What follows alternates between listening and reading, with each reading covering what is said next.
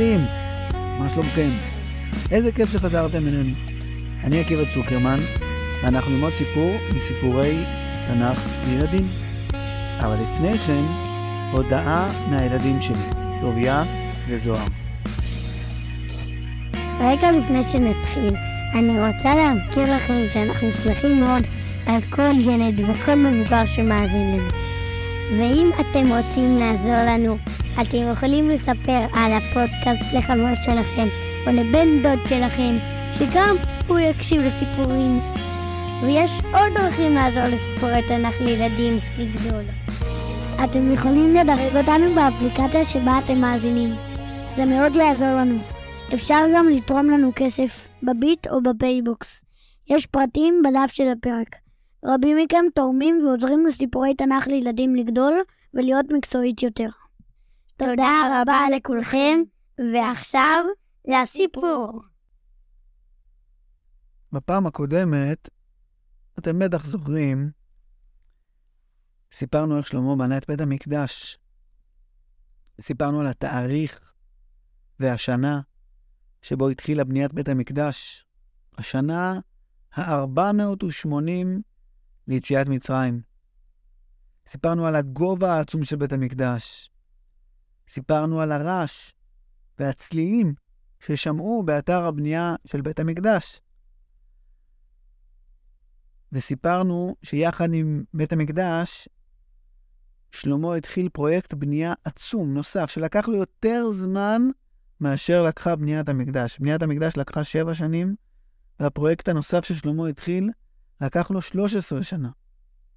איך זה יכול להיות? יותר זמן מאשר בניית בית המקדש, מה זה היה? אנחנו נספר עליו בפעם הבאה. אבל הפעם, בפרק הזה, אני רוצה לשתף אתכם בשאלה שזוהר שאלה אותי אחרי שסיימנו את הפרק הקודם. שאלה שקשורה לחג שמתקרב אלינו, לחג הפסח. אבא, זה לא נכון מה שאמרת. מה אמרתי? שהחודש השני הוא חודש אייר, החודש השני הוא חשוון. תשרי בחודש הראשון בשנה, בחודש השני הוא חשוון. וואו, זוהר, שאלה מצוינת. ואת יודעת, היא קשורה מאוד לימים שאנחנו נמצאים בהם, לקראת פסח. לפרשייה שקראנו בשבת, פרשת החודש, ולמצווה מאוד חשובה שעם ישראל קיבל. המצווה הראשונה שהקדוש ברוך הוא ציווה את בני ישראל. אבל לפני שאני מספר על זה, יש לי שאלה. אתם מכירים את החגים, נכון? תגיד לי, טוביה, אתה מכיר את Fourth of July? לא. מה לא? איך זה יכול להיות? אתה בטוח שלא?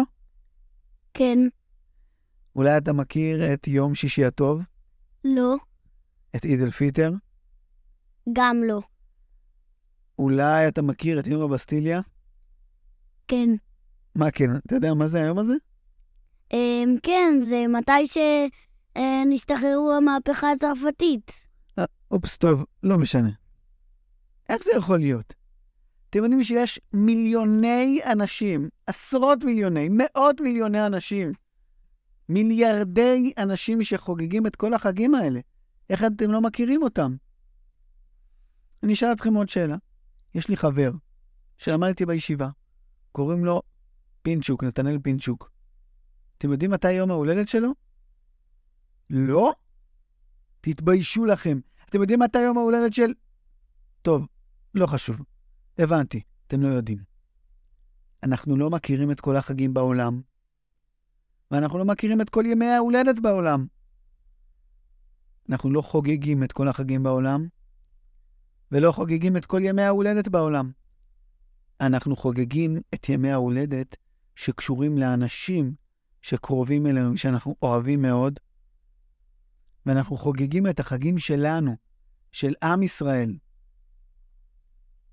כששואלים בן אדם, תגיד, מה היום הכי חשוב בשבוע?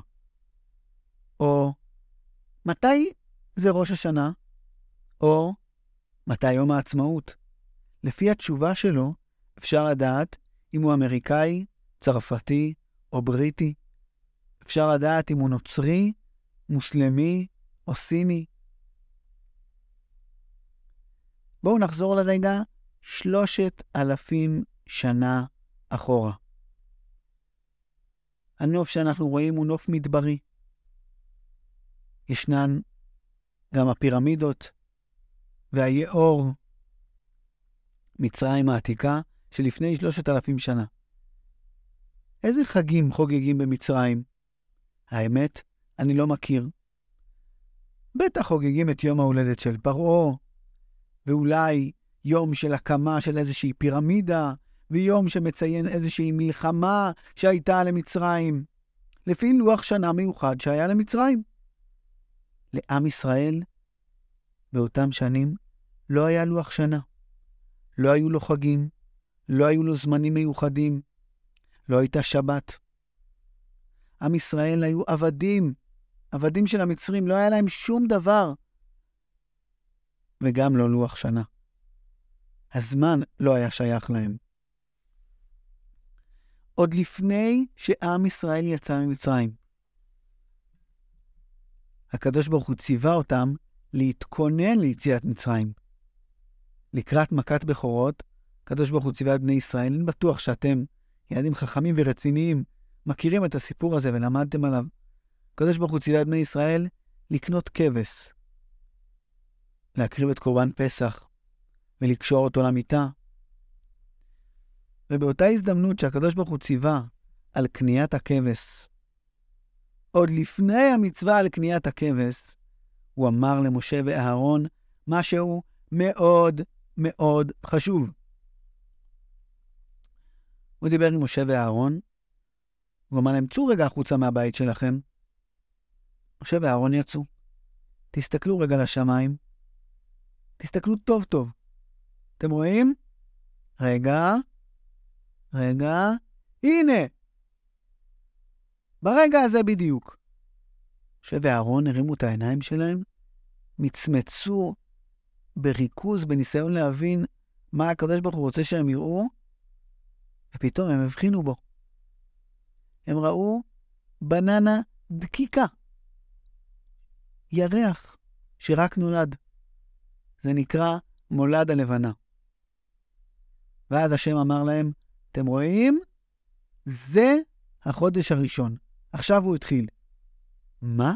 משה ואהרון שאלו מיד, מה זה החודש הראשון? אז השם אמר להם, עכשיו התחיל החודש שבו נגאלים ישראל. חודש החירות והעצמאות שלכם, של העם שלכם, של העם שלנו. מעתה והלאה תקראו לחודש הזה, שעכשיו ראינו את הירח מתחדש, תקראו לו החודש הראשון. ראשון למה? מה היה לפניו? מה התחיל בו? מה זה, מה זה השני? משה ואהרון שאלו את הקדוש ברוך הוא. אז הוא ענה להם, שוב, זה החודש הראשון לגאולה.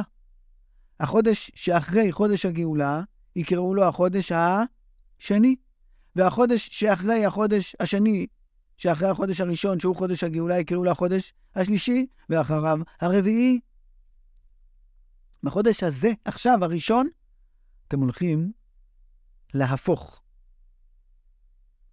מלהיות עבדים של המצרים, להיות עובדי השם. אתם הולכים להיות עם עצמאי, עם ישראל. אני רוצה להגיד לכם, ילדים שמאזינים לנו, שבכל פעם שאתם קוראים פסוק בתורה, וכתוב בו החודש השלישי, איזה חודש זה? החודש השלישי, למה שאנחנו קוראים לו חודש ניסן, לחודש שחל בו פסח, גאולת מצרים. וכשכתוב החודש החמישי, אותו דבר, החודש החמישי לניסן. ניסן, בתורה, ניסן הוא החודש הראשון. לא קוראים לו בכלל ניסן, קוראים לו החודש הראשון. החודש שחל בו חג הפסח, החודש שבו נגאלו ישראל ממצרים, הוא החודש הראשון. וככה כל החודשים הם לפי ניסן. אז למה היום החודש הראשון בשנה הוא תשרי? מאיפה הגיעו בכלל השמות האלה? היי, פן, ניסן ואייר. וואו, שאלה ממש יפה ונכונה ומעניינת. אתם יודעים, אתם לא הראשונים שחשבתם על השאלה הזאת. אחד מגדולי ישראל שבכל הדורות קראו לו רבי משה בן נחמן.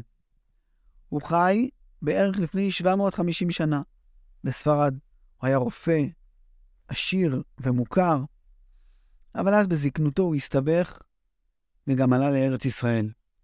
סיפרנו עליו ועל העלייה והעשייה המיוחדת שלו בארץ ישראל בפרק מיוחד שעשינו פעם לכבוד יום ירושלים. אתם יכולים למצוא אותו בין הפרקים של סיפורי תנ"ך לילדים. רבי משה בן נחמן, שמכונה הרמב"ן, ישב ולמד את פסוקי התורה בעיון רב ובתשומת לב מיוחדת לכל מילה ולכל פסוק, ושאל את עצמו שאלות. מה פתאום כתוב ככה? ולמה ככה? וחשב על רעיונות ופירושים, וכתב פירוש חשוב, עמוק ויפהפה לפרשות התורה.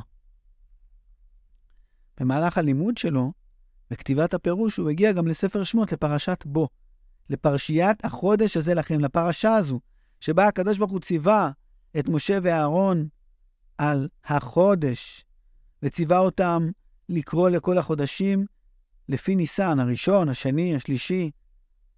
ואז הוא שאל את עצמו, רגע, רגע, רגע, רגע, מה זה? אנחנו עוברים עבירה. הקדוש ברוך הוא ציווה את משה ואהרון שיגידו לבני ישראל לספור את החודשים לפי ניסן, ראשון, שני, שלישי, רביעי. אנחנו לא קוראים לחודשים לא ראשון, לא שני ולא שלישי, אלא ניסן, אייר, סיוון, תמוז. הקדוש ברוך הוא לא רק לימד אותם שזה ראשון וזה שני, הוא ציווה אותם. הוא ציווה אותם לשים לב שיציאת מצרים היא האירוע הכי חשוב בחייו של עם ישראל.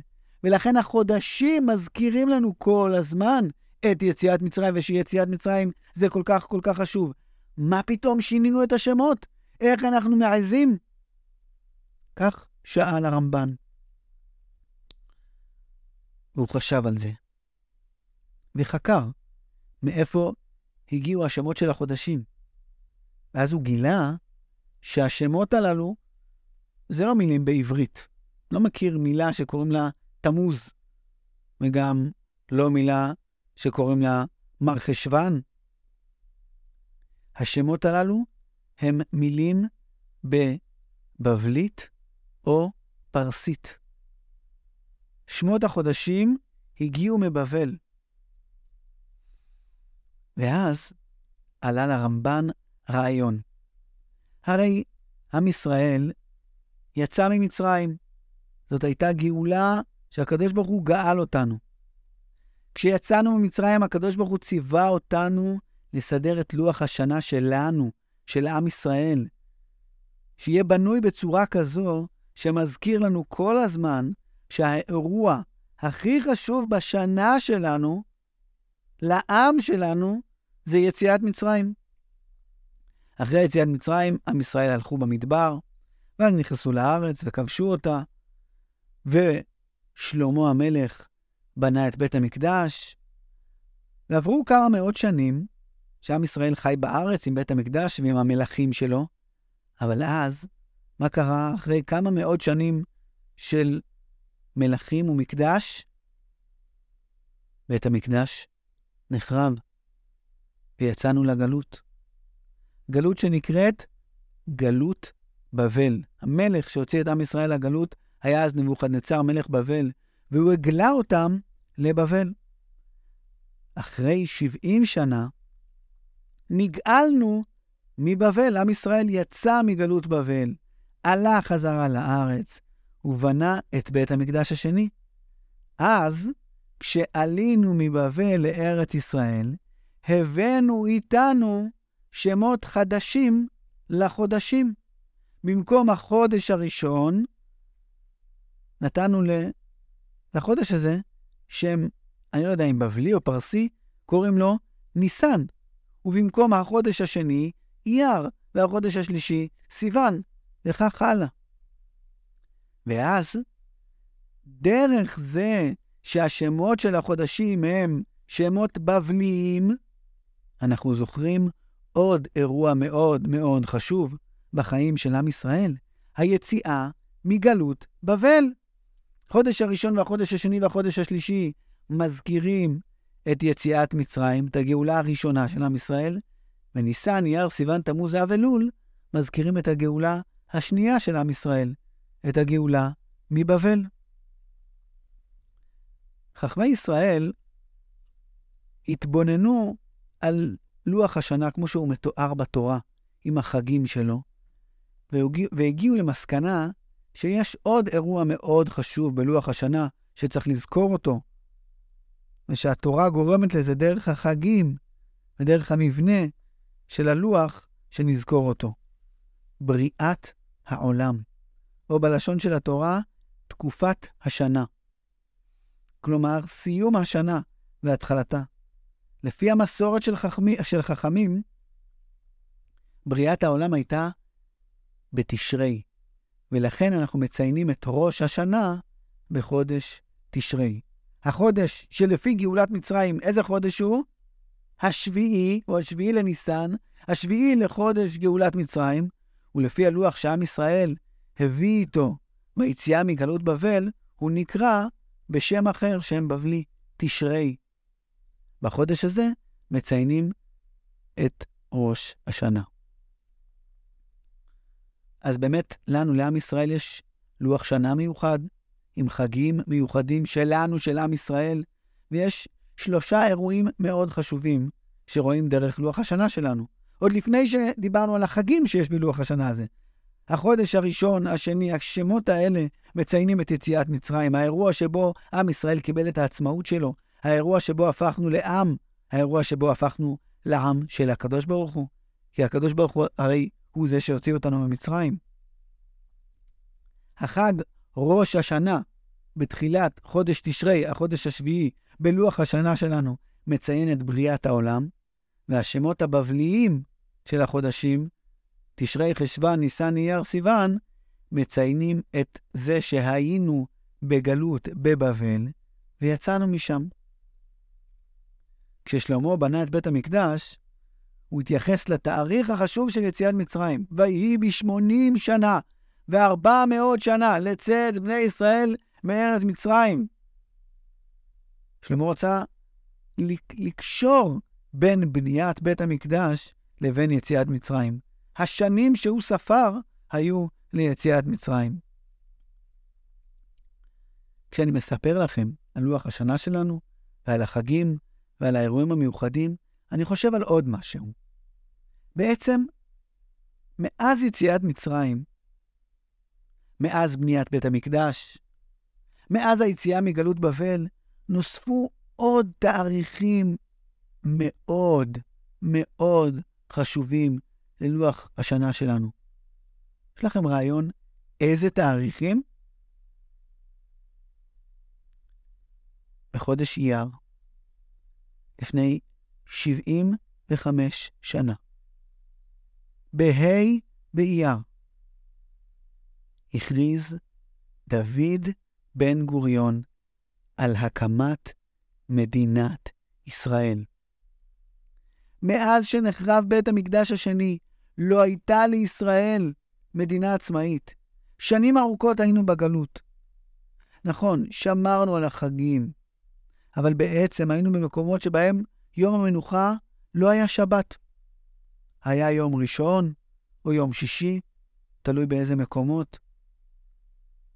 היינו במקומות שבהם הראשון בינואר הוא ראש השנה, ורמדאן הוא החודש הקדוש בשנה. אבל זה השתנה. חזרנו לארץ ישראל. חזרנו להיות עצמאים.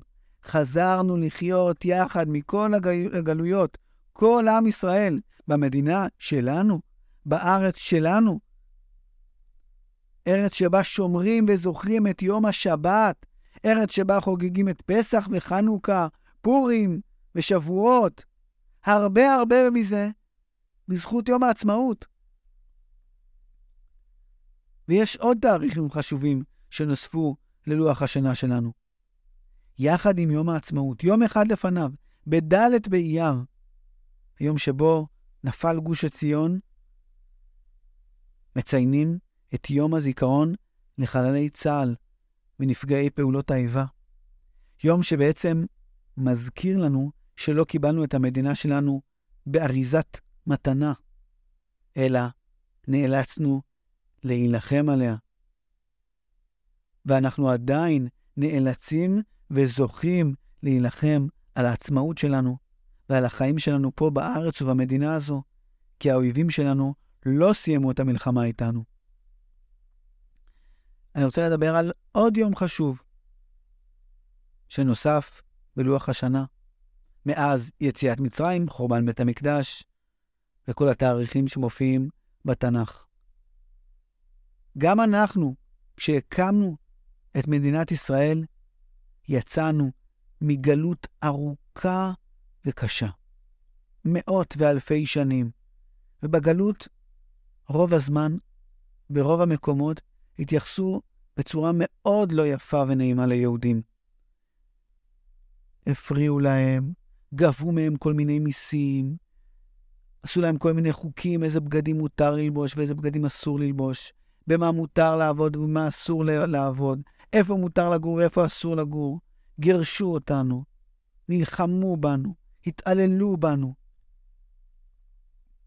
אחד הרגעים ההיסטוריים, החשוכים, הנוראים והקשים ביותר בגלות הזאת, היה הרגע שבו היא כמעט הסתיימה, השואה.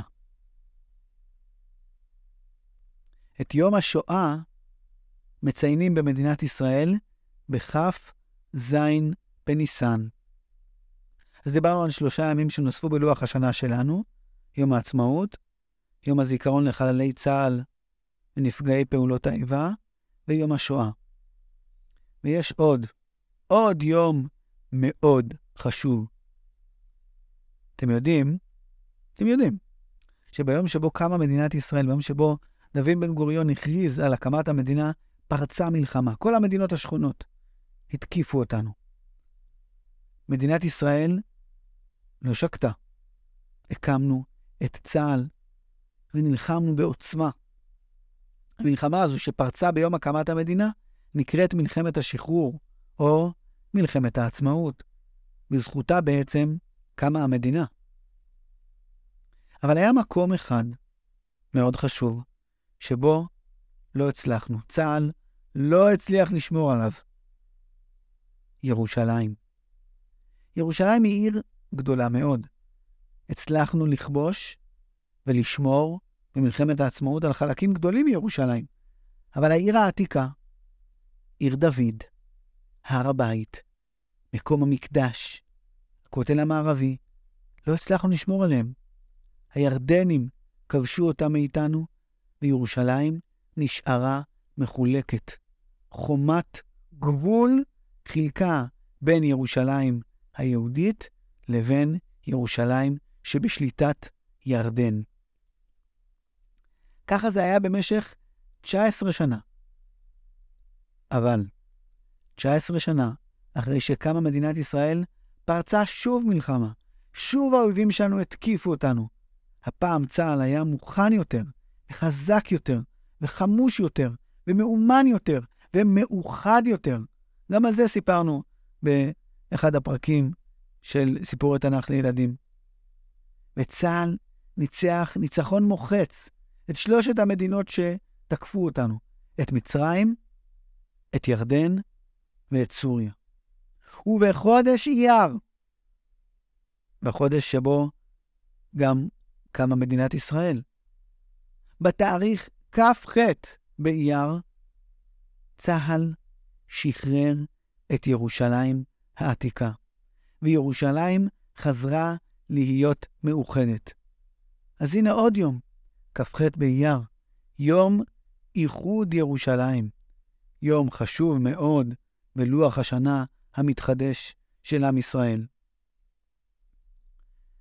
תשימו לב למשהו מעניין, אני כאילו רואה מולי את לוח השנה ואת התקופה הזאת בשנה של ניסן ואייר. ואני רואה מול העיניים את יום העצמאות ויום הזיכרון ויום ירושלים, כולם בחודש אייר, בחודש השני. וגם יום השואה, הוא אמנם בחודש ניסן, בחודש הראשון, אבל גם הוא סמוך לימים הללו. לוח השנה כאילו מדבר איתנו, כאילו אומר לנו, תקשיבו, תקשיבו ילדים, החודש הראשון שבו קיבלתם את החירות ואת העצמאות שלכם הוא חודש יציאת מצרים. והחודש השני שבו קיבלתם פעם שנייה עצמאות בצורה חזקה או משמעותית, זה בחודש אייר. ואז ביום ירושלים, בהמשך של החודש השני, זה עלה עוד יותר, ומדינת ישראל העצמאית והמתחדשת עלתה גם לירושלים. איזה יופי, איך, תשימו לב איך לוח השנה מדבר איתנו. והאמת היא שיש פה משהו גדול עוד יותר.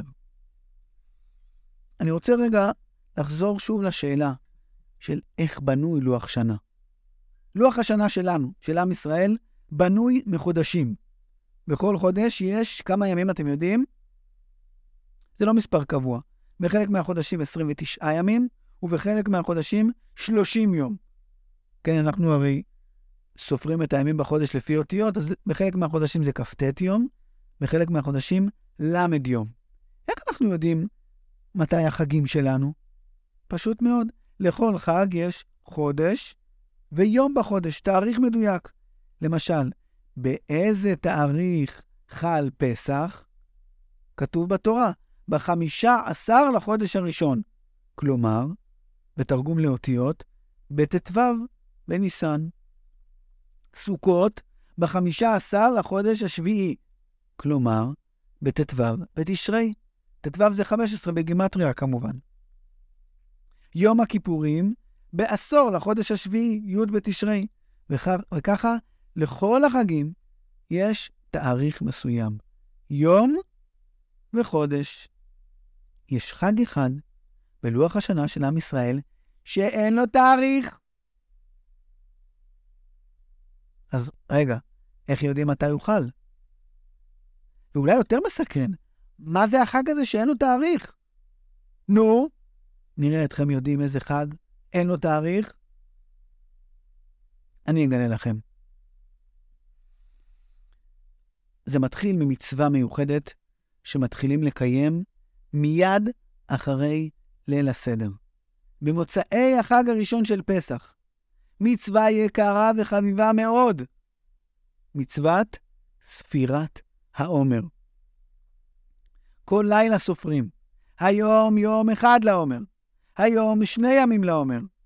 סופרים את הימים ואת השבועות, יום אחרי יום, עד היום החמישים. כלומר, אנחנו סופרים 49 ימים עד שמגיעים ליום החמישים, וביום החמישים חוגגים את חג השבועות.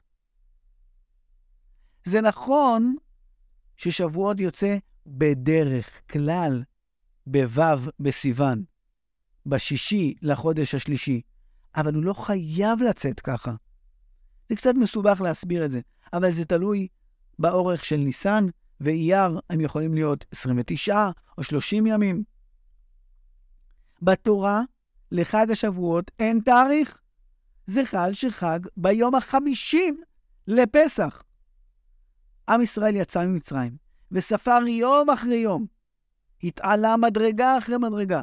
במשך חמישים יום עשה הכנות למתן תורה, וביום החמישים הגיע למדרגה של קבלת התורה. ומאז בכל שנה אנחנו חוזרים על התהליך הזה, סופרים ומתעלים מיציאת מצרים עד לקבלת התורה, מפסח ועד לחג השבועות.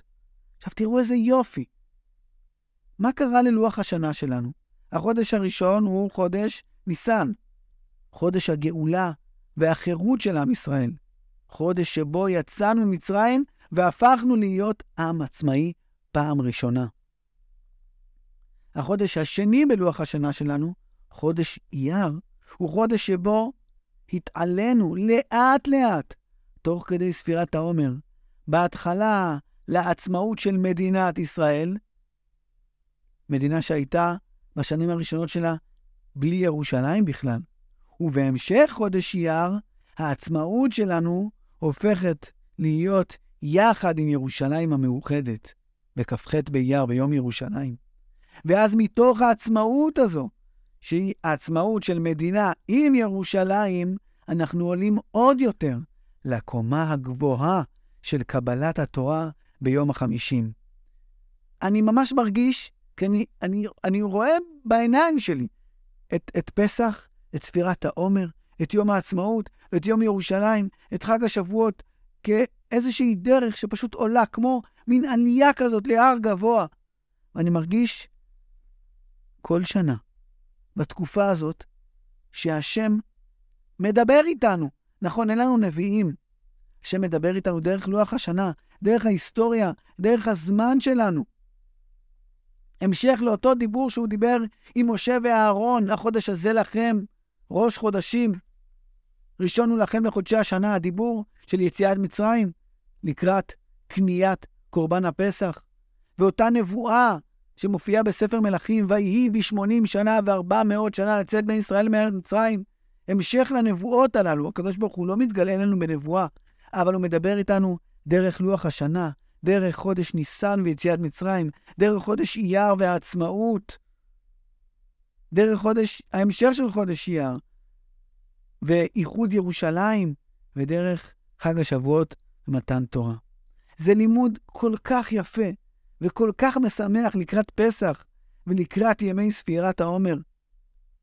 אבל אני לא שוכח לרגע שאנחנו נמצאים בספר מלכים. ובספר מלכים, כאשר שלמה מציין את בניית המקדש, יחד עם יציאת מצרים, בשנת 480 לצאת בני ישראל מארץ מצרים, שלמה מוסיף לחודש השני, שהוא קרא לו חודש, אתם זוכרים איך הוא קרא לו? חודש זיו, חודש אייר. עוד משמעות, זה חודש שבו צריך להתחיל לבנות את בית המקדש.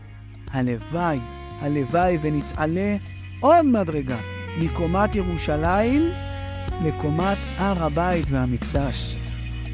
נזכה לבנות את בית המקדש. תודה רבה שהאזנתם לנו. אנחנו נחזור בקרוב עם פרק חדש בסיפורי ספר מלכים. נספר על הפרויקט החדש של שלמה ועם פרקים נוספים לקראת חג הפסח. להתראות.